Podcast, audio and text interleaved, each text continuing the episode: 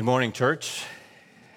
It's good to be together this morning. In fact, let me just say there's nothing quite like being in the house of the Lord with the people of God, singing about the victory of the Lord Jesus.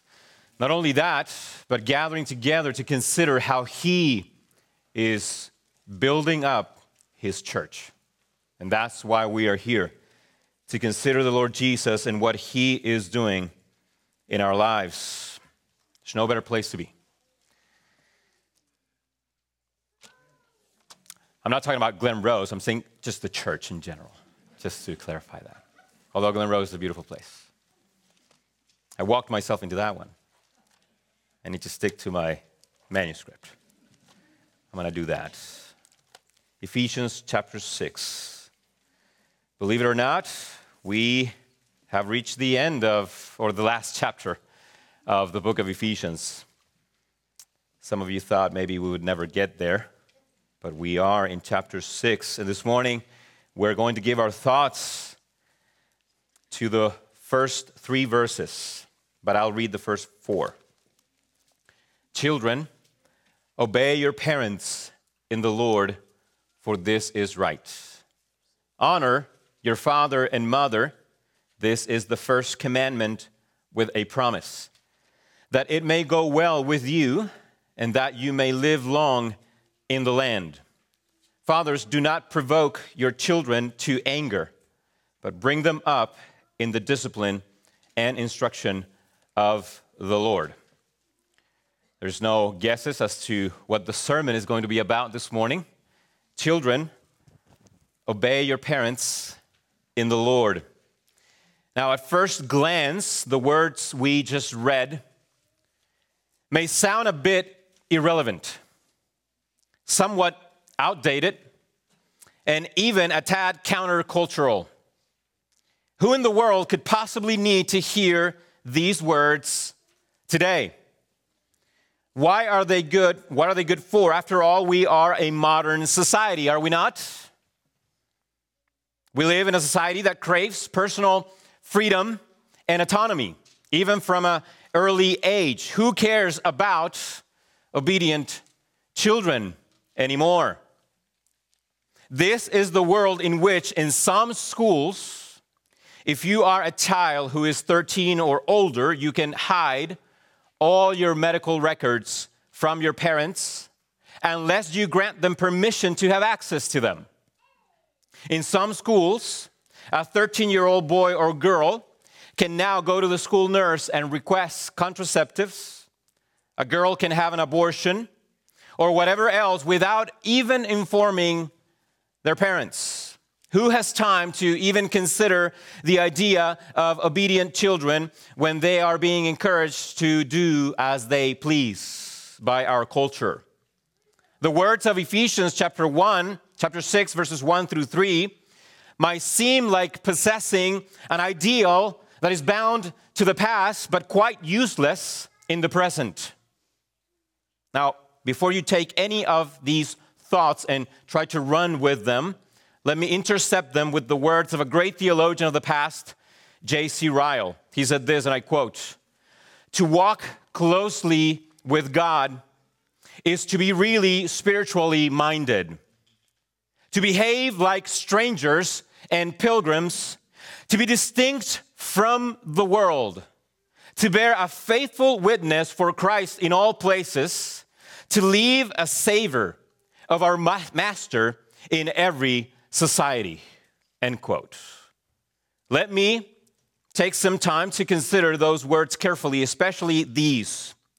To walk closely with God is to bear a faithful witness for Christ in all places, to leave a savor of our Master in every society.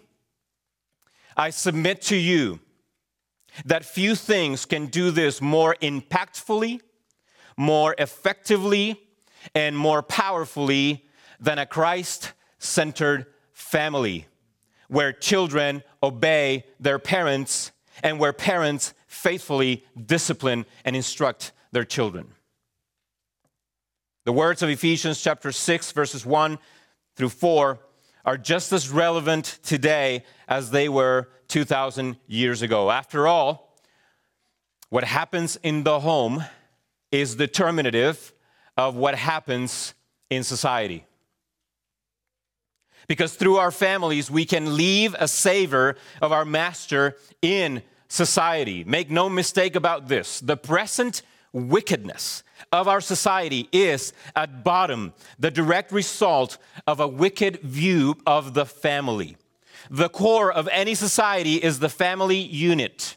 As the family goes, so goes the culture. We need to understand that the total moral collapse of our society that we're witnessing today did not start in the schools, colleges, and universities, although we do not deny their contribution.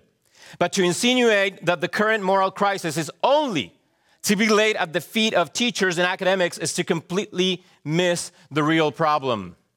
The home is the true birthplace of our ongoing moral collapse. It all starts with the family, and that is, my brothers and sisters, the bad news. It is the bad news because if society is indeed reflective of the health of the family, then we are in deep, deep trouble. However, this is also good news.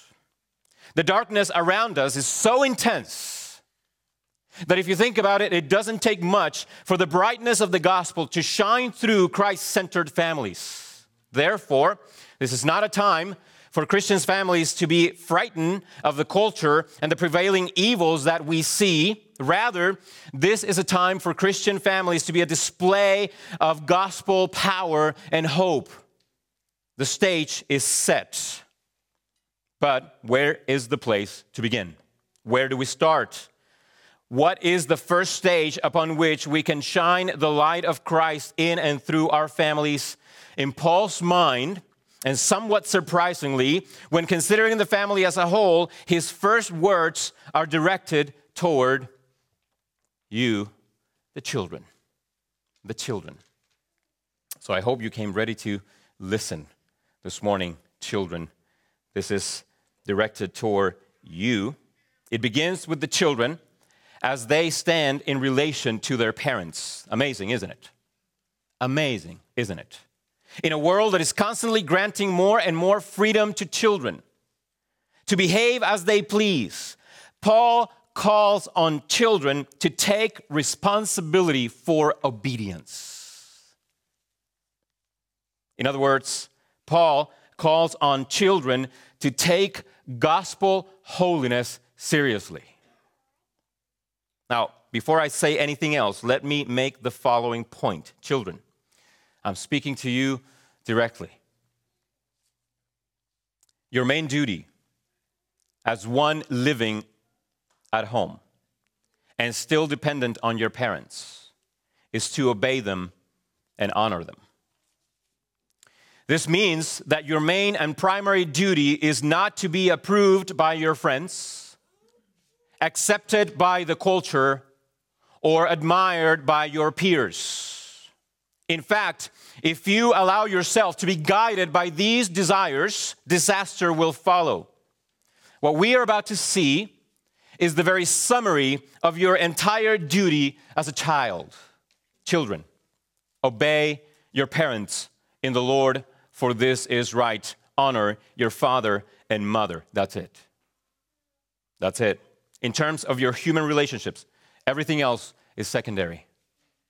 I could finish the sermon right here. We could go home. But that's not who I am.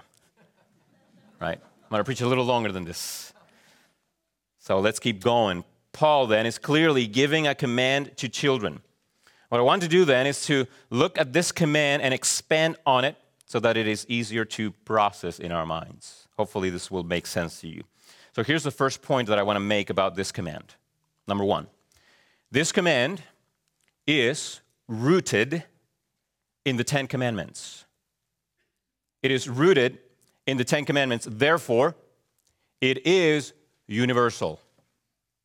It is universal. In verses 1 and 2, the Apostle Paul calls on children to do two essential things. First, obey. Second, honor. and both in connection to their parents. They must obey and they must honor their parents. Let's talk about those two words for a moment. The word obedience, the word obedience comes from two Greek words that were put together to form one. The first word is a preposition, the preposition under. The second word is a verb, to hear. The Greeks found a way to put those two words together, and out of that union came the word obedience, which means to hear under.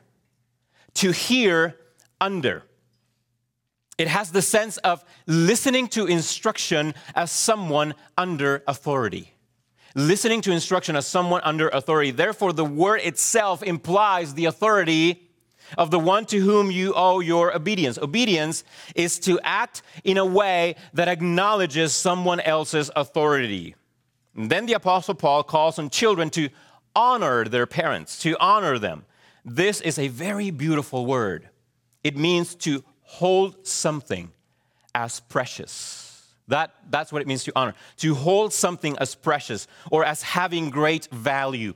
Honoring our parents means to ascribe to them great significance, to see them as a blessing, as a great gift from the Lord. Now, consider this the word honor is used as a verb in this, in this particular verse. So we need to see them as more than just valuing our parents as precious or perceiving them as such. The fact that this word is a verb indicates that honoring our parents involves both valuing them as precious and also serving them in a way that reflects our estimation of them.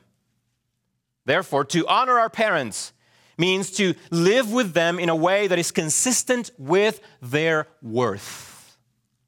Now, of the two terms, obedience and honor, honor is broader than obedience. Honoring our parents entails much more than simple obedience. But in this particular case, since Paul is thinking primarily of children who are still living at home, he includes the word obedience, which tells us that he has the younger crowd in mind, those who are still living at home.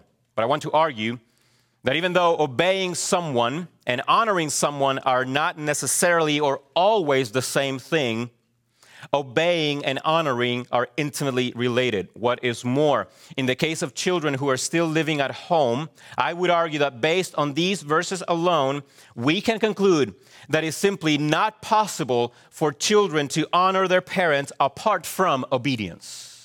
Apart from obedience.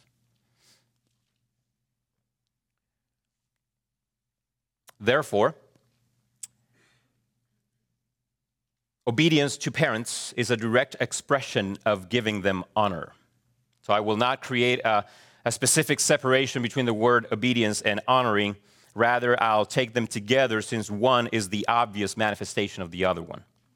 So, in my, in my estimation, the desire to honor parents controls the act of obedience. The word honoring dominates this discussion, and it is, after all, the fifth commandment in the Decalogue in the Ten Commandments. And as I said, the fact that this command is rooted in the Ten Commandments makes it a universal command, and this has incredible implications. In fact, it is a brilliant argument coming from the Apostle Paul. Why do I say that? Well, consider this if this command is rooted in the Ten Commandments, in God's moral law, that means this particular command has been written in the heart of all people. Paul says in Romans chapter 2, verses 14 and 15, listen to how he speaks of the moral law of God. For when Gentiles who do not have the law by nature do what the law requires, they are a law to themselves, even though they do not have the law. They show that the work of the law is written on their hearts while their conscience also bears witness, and their conflicting thoughts accuse or even excuse them. This is a reference to God's moral law as recorded in the Ten Commandments. This is the law written in the heart. This means that we don't need to be taught that murder is wrong. You don't sit at the dinner table with your kids and, and explain to them why it is, is not okay to murder someone. They, they bring that knowledge into the world The same goes for stealing and adultery and lying. Included in these sins is the sin of dishonoring the parents. We are born with an innate sense that honoring our parents is proper and good, and that dishonoring them is wrong. Therefore, Paul's argument is universal. Children, none of you in this room can say, Well, I didn't know I was supposed to honor my parents through obedience. Nobody told me that. Listen carefully. It is true that parents have an immense responsibility to teach you and instruct you and discipline you. And we'll address that next Sunday. But make no mistake about this, child, make no mistake about this, children. You are never off the hook. Because God implanted in you the knowledge that honoring your parents through obedience is what you are supposed to do. Now, what's the big deal? What's the big deal about this? Why should we even care that our children be obedient to parents? Aren't there more important things to worry about than what happens in the home with our kids? Well, let me show you what the big deal is. In fact, I want you to read it with me with your own eyes. Turn in your Bibles to Romans chapter 1. If you don't think this is a big deal, I hope your mind will be changed. I want us to read beginning in verse 28 after giving one of the most comprehensive and sobering message about the wrath of God upon sinful humanity, in particular sinful, sinful humanity as expressed through sexual immorality, Paul gives us his culminating thoughts. And this is what he says, beginning in verse 28. And since they did not see fit to acknowledge God, God gave them up to a debased mind to do what ought not to be done. They were filled with all manner of unrighteousness.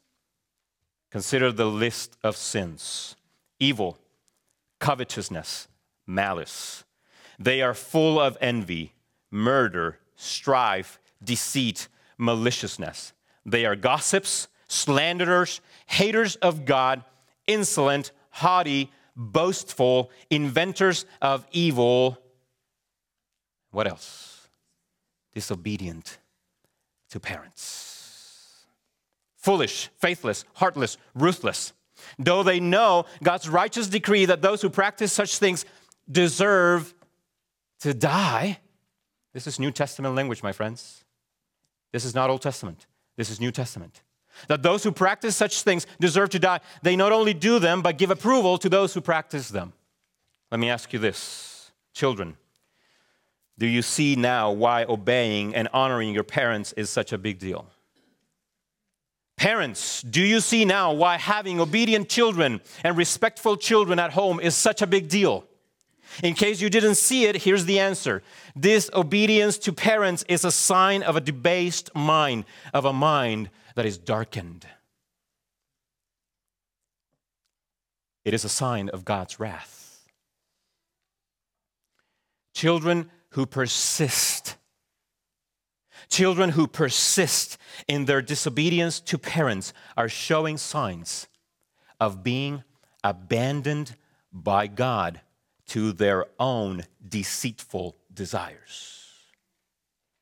Listen to me, my dear friends in all of Scripture, in all of Scripture, nothing is more terrifying as the words, God gave them over. Nothing is more terrifying than the words, God gave them over. Mark my words. Disobedient children are a curse to any society. They are a curse to any society eventually they become the adults and they run things and they become the people in charge. You know what we're witnessing today in our society? Is generational sins that have gone unrepented of. Children, honor your parents through obedience. But how? Here's the second point. How? Number two, this command, this particular command, we cannot miss this, is empowered by the gospel. Is empowered by the gospel. Therefore, faith is essential. We cannot miss this point. Obey your parents, but notice how Paul says it. Obey your parents, period? No. He always adds, obey your parents in the Lord. Now, before we get too far ahead, let me make state the obvious. Paul is calling on children, not on babies. I know that's an obvious point, but I need to make it. We're a Baptist church.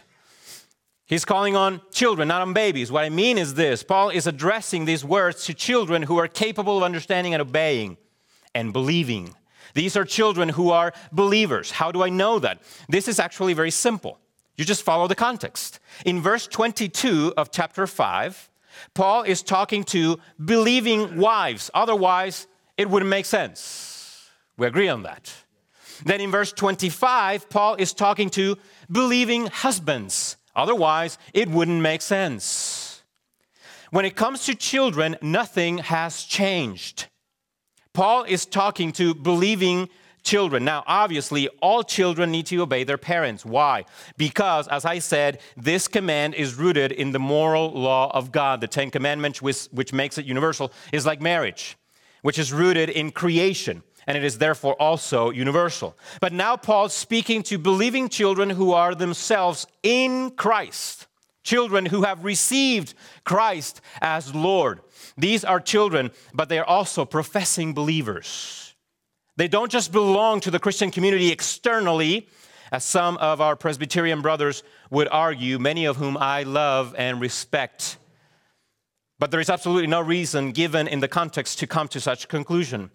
In fact, you would have to miss the context to come to that conclusion. Paul is speaking to members of the new covenant. This is why he says, Obey your parents in the Lord. After all, what does it mean to be in Christ but to have the full benefits of redemption? You are either in Adam or you are in Christ, but you cannot be somewhere in between. Now, with that clear, let's consider the expression in the Lord. It does not refer to the parents, but to the obedience. Paul is not saying that the parents are in the Lord, but that the obedience should be carried out in the Lord, meaning in the sphere of gospel faith. This reminds me of what uh, they tell you uh, on TV when you see someone attempting something dangerous. Don't try this at home. Children, don't try this on your own, on your own strength on your own power. Obey your parents, but do so in the Lord. What is the meaning of that little expression? Well, it means at least three things. First, obedience is a byproduct of the power of the gospel. Obedience is the byproduct of the power of the gospel. But didn't I say that this command is rooted in the Ten Commandments? Yes, I did say that. But apart from the gospel of the Lord Jesus Christ, the Ten Commandments are there only to condemn, not to save. As members of the new covenant, no command given to us in Scripture should ever be viewed in isolation from the Lord Jesus Christ, but only in and through Christ. Because Christ fulfilled the commandments for us, and He also makes us able and willing to obey. Jesus makes us rejoice in the law. This is gospel power. Second, the second thing that it means to obey our parents in the Lord means that we obey them in order to please Christ. So here's something for both parents and children to understand obedience does not take place in a vacuum.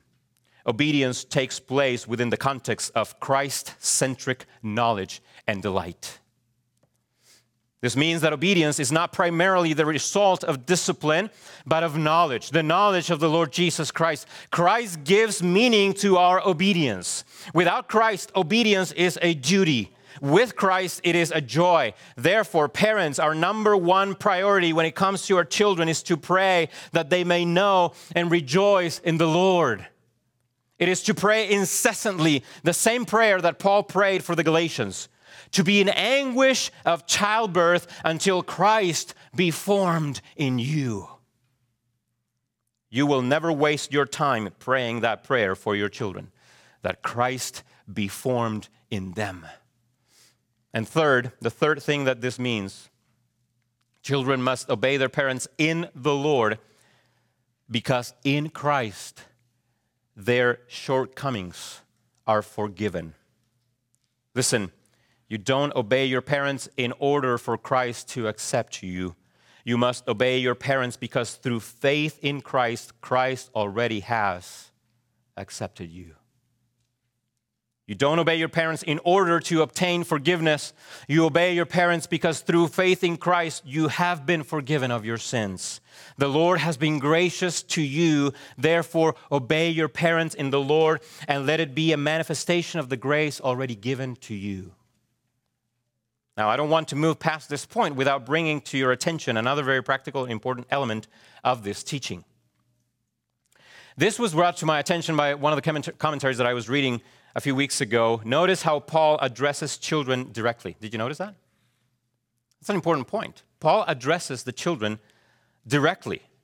He doesn't say, Parents, tell your children to obey you. He doesn't say that. What does he say? Children, obey your parents. Why is that significant? It is significant because this was a circular letter that was to be read publicly as the people of God gathered for worship. You know what that means? Clearly, for the Apostle Paul, children were expected to be present in the gathering of God's people. In the mind of the Apostle Paul, these children were expected to be with their parents as they gathered together for worship. Herein lies the reason why we, for example, at this church, we offer extended session but only for the very little ones. It is our biblical conviction that our children need to be a part of the life of our church. They need to hear the word of God preached, and they need to be a part of our corporate worship. Let me take it even further. I am persuaded, I am persuaded that one of the central reasons why many youth eventually walk away from the faith, it is not the only reason, but it's one of the main ones, is because of this growing emphasis in doing ministry in a way that is deeply compartmentalized. In other words, children go here, youth go there, adults go over there. The truth is, many young people find, find themselves reaching adulthood, never having been a part of the church. I want my children here every Sunday listening to God's word. And you should too they need to hear this instruction with their own ears. Number three, this command is directed by absolute truth. This command is directed by absolute truth. Therefore, it is unquestionable. Paul says, Obey your parents in the Lord, and then he adds what? For this is right.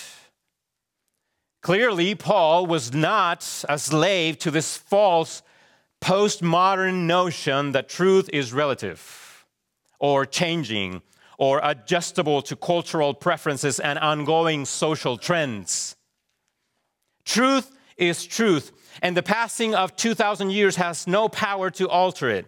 So, Paul is content with simply saying, Children, obey your parents in the Lord, for this is right. I love that. Notice, please, that by saying those words, Paul does not appeal to the circumstantial feelings of children.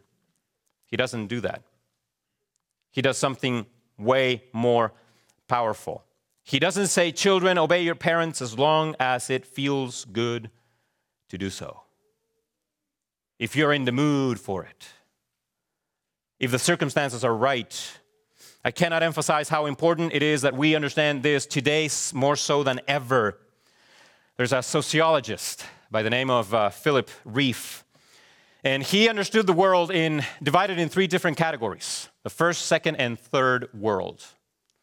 And he said that the first and second worlds, according to him, were the worlds in which everyone was subject to a transcendental norm. For instance, the pagans in the first world were subject, they subject themselves to a transcendental norm, whether it be legends or myths. And then he said, came the second world, which is interesting because he says, this is the world of the religious person, the Christian. And the Christian also submits himself to the transcendental norm we know as the Word of God. But then he said this we are now living in the third world. And guess who rules in the third world? There's no transcendental norm to which you must subject yourself. In the third world in which we now live, according to this sociologist, which I think he has some insight, he said, the self is king. Is not the self submitting himself to a transcendental law, and now the self is king. We are now living in a world governed primarily by our inner desires and feelings rather than by truth. There's a Christian historian, Carl Trueman. He summarized Rieff's analysis this way. He said this, and I quote The only moral criterion that can be applied to behavior is whether it conduces to the feeling of well being in the individuals concerned. End quote. That is the world in which we live. That is exactly the world in which we live. The only moral criterion, the only thing that matters, is whether the behavior conduces to the feeling of well being. Because the self is now king. Why am I saying all this? Let me put it this way for Christians, living in the third world of the self is not an option. In fact, it doesn't even exist. Children, let me speak to you directly. Children, you are not your own law. You are not your own law. You don't get to make up your own rules.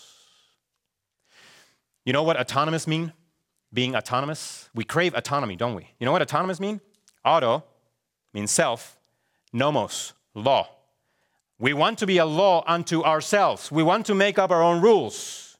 But, children, let me make clear this to you. If you're a believer in the Lord Jesus Christ, if you profess faith in Christ, the third world of feelings and the self is not an option. You're always under the authority of a transcendental truth that will be true now and forevermore. It's called the Word of God. You don't live in a world in which you reign as king over your own choices.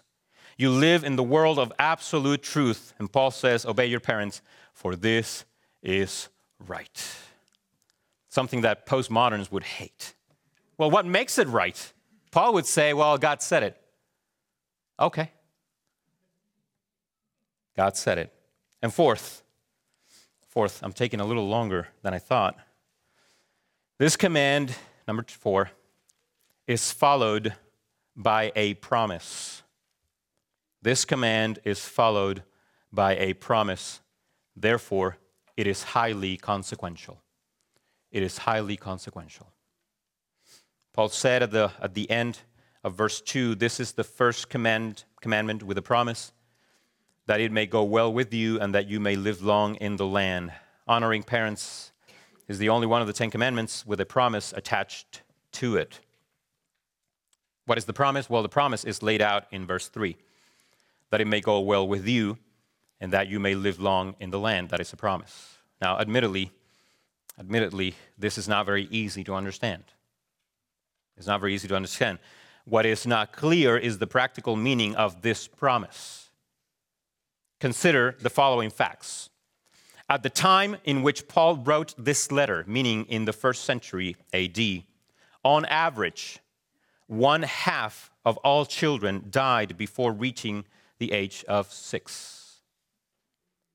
Many of whom would have been young believers in the Lord. Not only that, but severe persecution also would have shortened the lives of many young believers during this time, as it has been the case ever since in many parts of the world. How are we to understand this promise then? that it may go well with you and that you may live long in the land. Now, one thing is clear obedience to parents is the sphere in which certain blessings are bestowed. We know that much. Now, in light of that, and considering the facts of life in this fallen world, here is how I understand this promise. This is a promise with qualified present day applications, but with total eschatological fulfillment. Did you get that? This is a promise with qualified present day applications, but with total eschatological fulfillment. Let me bring in a category, a theological category that I think is helpful. You have heard of this category, the already not yet. Have you heard of that before? The already not yet. I think this category is helpful. There's a sense in which we can experience eternal life in the here and now, but not fully until then. For instance, we can know something of the love, the joy, the peace, the patience, the kindness, the goodness, the faithfulness, gentleness, and self control that the Spirit provides. We can. But we will know the fruit of the Spirit in all its fullness then. Another example of this is the abundant life that Jesus came to give us. We have it, we have the abundant life, and yet we don't have it. We have spiritual life in Christ in a real and true sense, but we will, will have it in a perfect and permanent sense when we see Jesus face to face. It is as though eternity has reached into time to grant us some of its benefits in the here and now. This is the framework in which we need to understand this promise. Children, honor your parents that it may go well with you and that you may live long in the land. There is a sense in which obedience to your parents can translate into real, tangible blessings on this earth. It is true.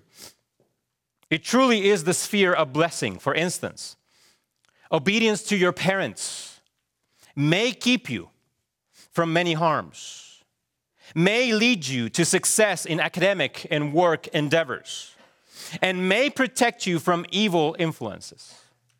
All that is true. But this is what I mean by qualified present day application. It could very well extend your life and it could bring you success. This is a principle that can be true in a general sense, but this is not necessarily a guarantee for this life. This is, however, a promise with a total eschatological fulfillment, hence the word promise. Why do I say eschatological? Well, eschatological because its ultimate fulfillment will take place in the new heavens and the new earth. When this happens, this promise will be fulfilled in its totality. In fact, it will go so well with you that it will be perfect bliss. And you will live so long in the land that it will be eternal life. This is what Christ does. This is what the Lord Jesus does. He takes all the promises and fulfills them in Himself. So, children, obey your parents in the Lord. And as you do so, keep looking to and learning from and delighting in the Lord Jesus Christ. And even if in this life it doesn't go well with you and you don't live long in this land, in Christ, someday it will all come true. It will all come true. So, children, the, the main invitation this morning is that even from a young age, you make it your ambition to please the Lord Jesus Christ in your role as a child living in submission to your parents. Do it now. Begin now to live your life to the glory of God. Let us pray together. Father, we thank you for the reminder this morning. Maybe we did not see anything new, and yet it is so, so relevant for our lives. Father, we know that the world is in absolute chaos. We see society falling apart. But yet you have given us instruction in your word so that we may honor you in the way we live our lives, even within the home. We ask now, Father, for the ministry of your Holy Spirit. to take what we heard and to help us to apply it to our lives. And thank you, Lord, for the redemption that we have in the Lord Jesus Christ.